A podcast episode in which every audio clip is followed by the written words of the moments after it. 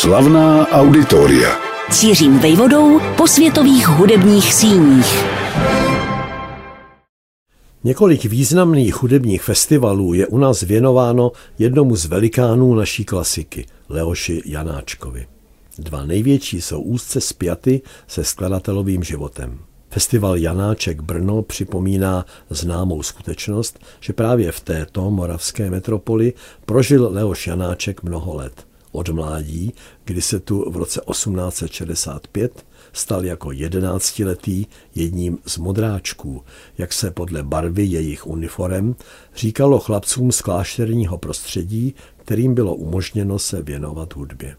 V Brně žil Janáček až po svůj poslední odjezd do rodných Hukvald, kde zakoupil a zvelebil vilku a v níž opakovaně pobýval. Festival Janáček Brno je velkolepou přehlídkou, sestávající z mnoha různých večerů, ať už operních či koncertních, a přirozeně zastřešenou dílem někdejšího slavného obyvatele. Neméně významný a rozsáhlý, neboli kolem tří týdnů trvající, je Mezinárodní hudební festival Leoše Janáčka až do roku 2018, známý co by Janáčkův máj.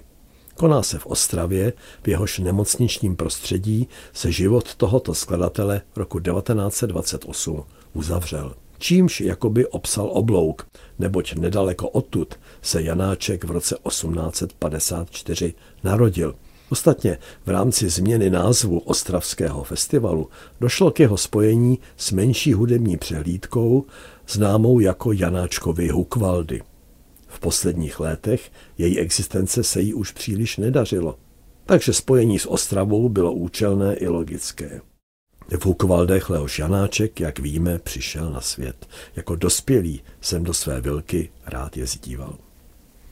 Je ale ještě jedno místo, kam se pravidelně léto co léto vracel, kde léčil tělo i duši, kde také komponoval a kde prožil významné citové porivy svého nesnadného života.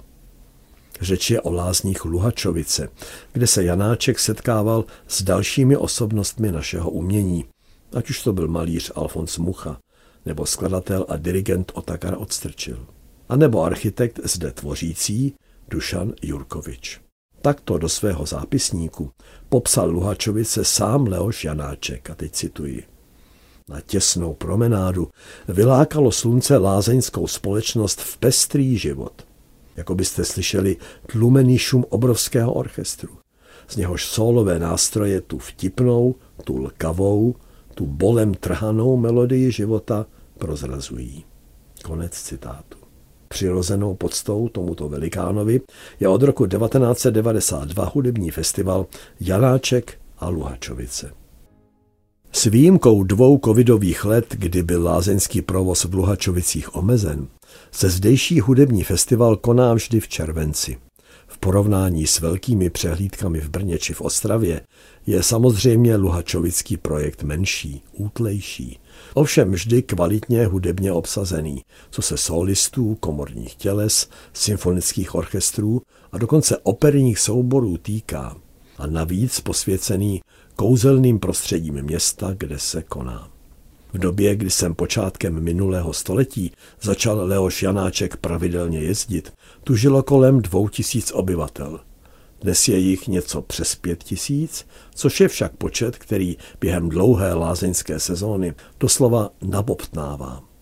Pozoruhodných míst je v samotném městě hned několik, násobených ovšem překrásnou krajinou, která se kolem něj rozkládá. Luhačovice sice neleží nijak vysoko, asi 250 metrů nad mořem, a okolní kopce přetékající zelení jsou jen třikrát vyšší. Přesto je zdejší vzduch bezmála horský, což blahodárně přispívá léčebným pobytům. Využívány jsou místní prameny, především sedm přírodních, například Luhačovická Vincentka.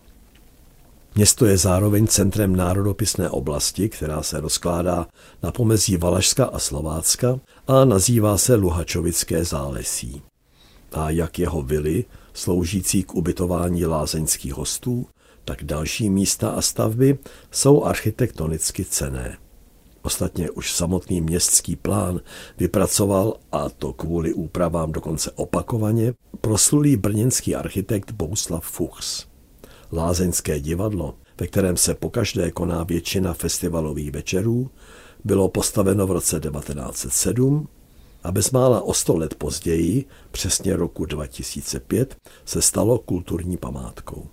Zaslouží si, abychom se k němu v tomto cyklu vrátili obšírněji. Kromě Lázeňského náměstí, jež bývá rok co rok kulisou zahajovacího festivalového koncertu pod čirým nebem, vyniká ve zdejším prostředí Lázeňská kolonáda. Dlouhá úctyhodných 126 metrů a na přelomu 50. a 60. let minulého století navržená architektem Oskarem Pořízkou duchovně laděné koncerty hudebního festivalu Janáček a Luhačovice se odehrávají v moderním kostele svaté rodiny z roku 1997, který navrhli dva odborníci na sakrální stavby, praští architekti Michal Brix a Petr Franta.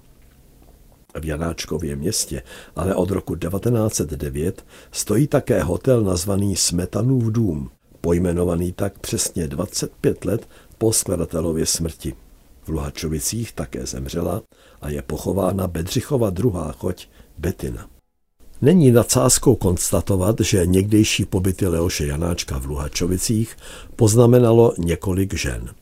Když jsem v srpnu roku 1903 dorazil na první ze svých pravidelných pobytů, jako vždy v ruce zápisník, do něhož si poznamenával pouliční hluky a ruchy, prožíval niternou bolest otce, kterému zemřela milovaná a navíc nadaná dcera. Od jejího únorového skonu tehdy uplynul sotva půl rok. Rána v srdci byla dosud otevřená a zítřená. Tehdy jej oslovila manželka zdejšího nadlesního Kamila Urválková. Napadlo jí, že skrze Janáčka by se mohla pomstít jinému skladateli, Ludvíku Vítěslavu Čelanskému. Ten o ní po jejich rozchodu napsal, řekněme, nelichotivou operu, která se dokonce hrála v Národním divadle. Emotivní Janáček, zamilovaný do Urválkové, kontroval svojí operou Osud. Dílo se ovšem kvůli špatnému libretu dlouho nehrálo. Komicky za to vyznívá snaha nedůvtipného Čelanského, který se o její provedení ve Vinohradském divadle sice marně, ale vehementně zasazoval. Janáčkův románek s Kamilou Urválkovou utěl její rázný manžel. Načež se 8. září 1908 seznámil skladatel v Luhačovicích s manželkou ředitele zdejších lázní Marií Kalma Veselou, pěvkyní, spisovatelkou, kulturní mecenáškou. S manželem nesmírně usilovali o provedení její pastorkyně v Pražském národním divadle. K němuž nakonec došlo až roku 1916 celých 12 let po brněnské premiéře. Kalma Veselá věřila, že si zaspívá roli kostelničky, ale tu jí za Janáčkova přihlížení vyfoukla pražská diva, sopranistka Kamila Ungrová. Manžele Veselé skladatel dokonce ani nepozval na premiéru. Nic jej však ani zdaleka nepoznamenalo v dobrém i ve zlém tak silně, jako jeho luhačovické seznámení roku 1917 s další z Kamil, o 37 let mladší, vdanou Kamilou Šteslovou. Jedenáct let se jí bez ustání dvořil. Napsal jí stovky dopisů, údajně vyloudil jeden polibek. Co pro něj bylo zdánlivě zlé, přetavil ovšem Janáček do nevýdané tvůrčí exploze, která mu vynahrazovala neuskutečněnou touhu. Přímo zde, v Luhačovicích, skomponoval Leoš Janáček svoji glagolskou mši. Je snadné se ošklíbat nad tím, jak skladatel opomíjel svoji věrnou ženu Zdeňku. Jejich nerovný vztah, zprvu krátce láskyplný a poté chladný, zničilo úmrtí dvou dětí. Poté se zoufalý umělec upnul k jiným vztahům, kterému zaplňovali citové prázdno, do kterého se propadl. A konec konců kromě toho, že o tolik let mladší Kamila Šteslová mu uhranula jako žena, jí možná mimo děk spatřoval svoji zemřelou dceru a v jejím malém synkovi svého zemřelého syna. Kdo ví, ať tak či onak, kdo si bez viny, hoď kamenem. Hudební festival Janáček a Luhačovice se koná pravidelně ve druhém srpnovém týdnu, tedy na vrcholu lázeňské sezóny, kdy je o diváky postaráno. Slouží mu ale ke cti, že jim neservíruje oddychovou zábavu, ale naopak špičkové umění. Například zahajovací koncerty pod čirým nebem už byly několikrát svědky provedení zmíněné glagolské mše. Naposled v podání Filharmonie Bohuslava Martinů a Českého filharmonického sboru Brno zařízení Leoše Svárovského. Jindy tu úvodem festivalu provedl soubor Sleské opery Opava Mozartovu Figarovu svatbu. Na koncertech tu vystoupili solisté Petr Nouzovský, Irvin Beniš či Vilém Beverka. Oslnili i soubory Collegium Marianum nebo Czech Ensemble Barok. Janáček a Luhačovice je prostě festivalem, který si zaslouží pozornost i uznání. Slavná auditoria.